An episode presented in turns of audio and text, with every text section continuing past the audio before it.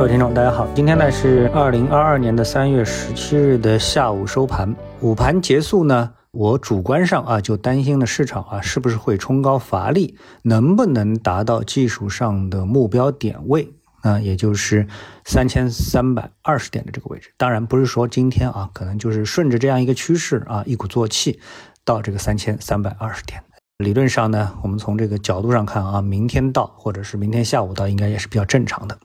但是呢，我主观上的担心呢，到了下午呢，果然是出现了这样的一个结果。市场呢，在进入到下午的交易时段呢，买盘的力量啊，就有点跟不上了啊。我们一看图就知道了，指数呢，回到了早盘开盘的点位附近。尽管全天还是收涨的，但是和全天最高的点位相比啊，涨幅呢是大大的缩窄。我们看到上证指数呢，呃，最高是涨到三千二百六十点附近，涨幅是超过百分之二点八。但收盘的时候呢，涨幅呢差不多只有百分之一点四，大大的缩窄啊，只有一半的涨幅了。那么比较亚太地区的其他市场，是不是也都是如此呢？那我们发现啊，不是的。香港、日本、台湾的股市啊，它们的涨幅那么都在三个百分点以上。香港的恒生指数啊，涨幅是超过了六个百分点以上。所提到的三个股市，关键的是看它们的走势结构啊，都是维持在全天高位附近的收盘。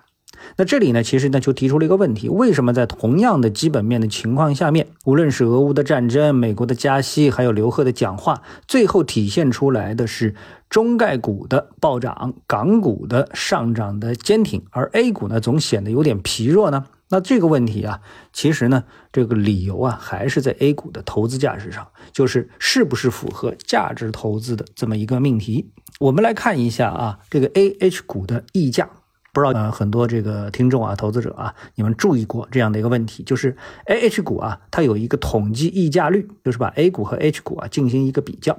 那么经过比较之后呢，我们发现啊，差不多呢有一百四十三家同时在 A H 股上市的公司。那么这个就给出大家一个简单的命题，就是什么同股同权。那么到了今天呢，我们啊这个简单的打开行情的统计，我们就可以发现，在一百四十三只股票当中，只有一只招商银行，它目前呢是 A 股比 H 股便宜，便宜了百分之八点九二。到了第二名的中国平安，那就是 A 股比。H 股要贵了，贵了二点六九。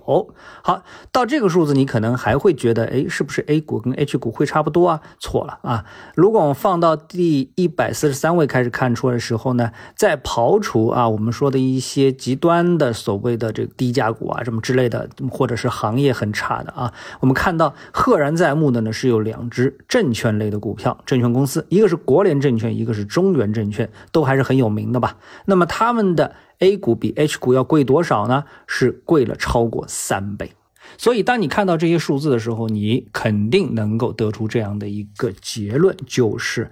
H 股太便宜了。所以呢，从同股同权的角度来说，有什么理由啊？你不一股换三股呢？假设这个通道是非常的顺畅的话，我想，如果说你是从投资的角度来说的话啊，你又看好证券股的话，那真的是应该你去买港股的。证券股，而不是买 A 股的证券股啊，所以呢，这就是为什么我一直都说啊，A 股啊，它其实一直都是在投机的价格范围内运行，只有非 A 股啊，才能谈投资的理由啊，因为一比较嘛，投资的基础是什么？那价格嘛，对吧？价格一贵，那再谈投资就荒唐了嘛，谈不下去了，对不对？啊，好，那回到我们今天的收盘的上证指数的缠图上面，那我们就说啊，不能轻言反弹已经是结束了啊，这句话不敢说。但是呢，市场表现出的弱势还是让人非常的担心。如果政策的短线利好刺激效果啊迅速的淡化，那市场还是会回到到底是不是值得买入持有的这么一个基本的逻辑之上，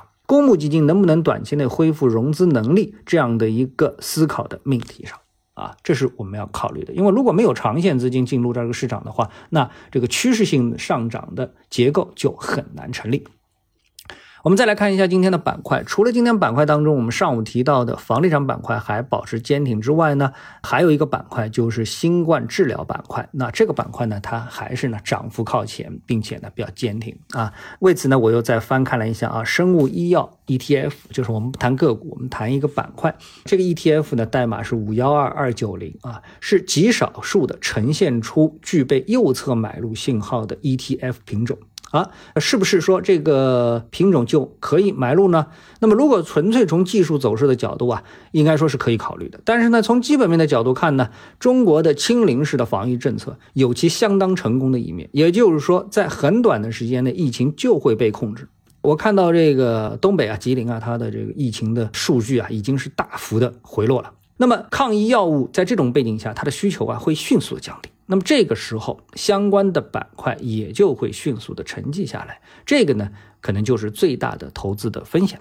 啊。目前呢，我们看到 A 股的涨跌啊，它是呈现出一种整体化的、系统化的特征，它并不是说啊有哪什么强势板块、持续化的效应等等之类的，没有这个一个效果。所以这种情况下面，哎，我们对这个盘面的操作更多的是一种指数化的判断，而不是板块或个股化的判断啊，或者说最起码。板块化的判断，呃，热点的题材的判断是得先放一放啊。好，那今天呢，我们全天的节目呢就到这里，我们明天的时间再见。